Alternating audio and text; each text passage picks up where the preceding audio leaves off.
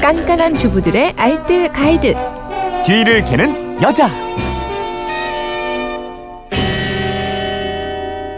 네, 뒤를 캐는 여자 게시판으로 김은정 님이 해물탕 끓이다가 궁금한 점이 생겼습니다. 라는 제목으로 올려주신 글이에요.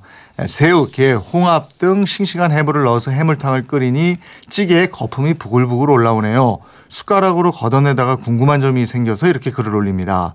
해물탕을 끓이면 왜 거품이 날까요? 이 거품이 몸에 해로운 건 아닌지 궁금합니다. 그리고 거품을 좀 더 쉽게 걷어낼 수 있는 방법은 없는지 이것도 알려주세요. 이러셨는데 찌개나 국, 탕을 끓이게 되면 보글보글 올라오는 거품들 오늘은 바로 이겁니다.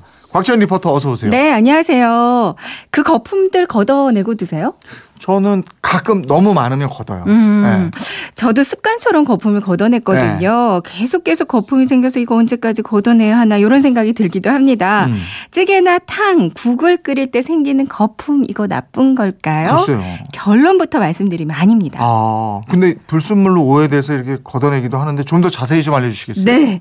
앞서 거품이 왜 생기는지 이것도 궁금하다고 하셨는데요. 네. 이제 물이 100도씨에서 끓게 되면 기화 현상이 일어나잖아요. 그러니까 열을 가장 많이 받는 냄비 바닥에서 생겨난 증기 덩어리가 점점 커지면서 이제 찌개 위쪽으로 올라오게 되는데요. 네. 이 증기가 외부로 빠져나가면서 기포로 보이게 되잖아요. 음. 그리고 찌개나 탕을 끓일 때 물과 함께 재료들을 넣는데 그 국물에 채 녹지 않은 유기물질들이 국물이 끓을 때 생기는 기포에 달라붙어서 국물 위로 떠오르게 되는 거거든요. 그게 해로운 성분이 아니라는 거죠? 거품의 성분은 주로 그세 식재료 내용물 또 양념 등에서 나오는 단백질, 녹말 등이 대부분이라고 합니다. 네. 그러니까 충남대학교 농업과학연구소에서요 청국장, 순두부, 김치찌개, 대구 지리탕, 라면 등의 거품 성분을 분석했다고 하는데요. 음. 청국장의 거품은 일단 수분이 93.07%, 조단백질이 4.27, 전분이 1.13, 유리당이 1.41, 그리고 아미노질소가 소량 포함되어 있었고요.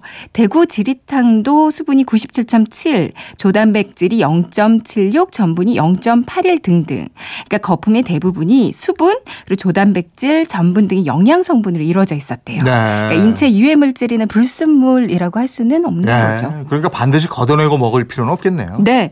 그러니까 거품도 찌개의 내용물인 거니까 함께 먹어도 무방하다는 건데요. 네. 찌개가 끓으면서 고춧가루나 후춧가루 같은 조미료도 거품과 함께 올라오잖아요. 네. 그러니까 거품을 걷어내게 되면 이렇게 애써 넣은 조미료까지 걷어내는 거기 때문에 그 본래 깊은 맛이 나지 않고요. 맛이 좀 싱거워진다는 결과도 나왔습니다. 음. 다만 좀 텁텁하지 않고 담백한 맛을 원한다. 맑은 국물을 내고 싶다면 이때는 걷어내는 게 좋을 것 같아요. 네. 그리고 거품 속에 영양 성분들이요 들어있기는 하지만 그 양이 아주 극히 미량이라고 하거든요. 음. 그러니까 굳이 보기 싫으시다면 거품을 놔둘 필요는 없을 것 같아요. 네. 그러니까 거품을 걷어내는 거는 그냥 취향대로 하시면 되겠어요. 네. 네. 근데 거품을 쉽게 걷어내는 노하우도 있어요. 네. 녹차 티백으로 간단하게 제거가 아? 가능하거든요.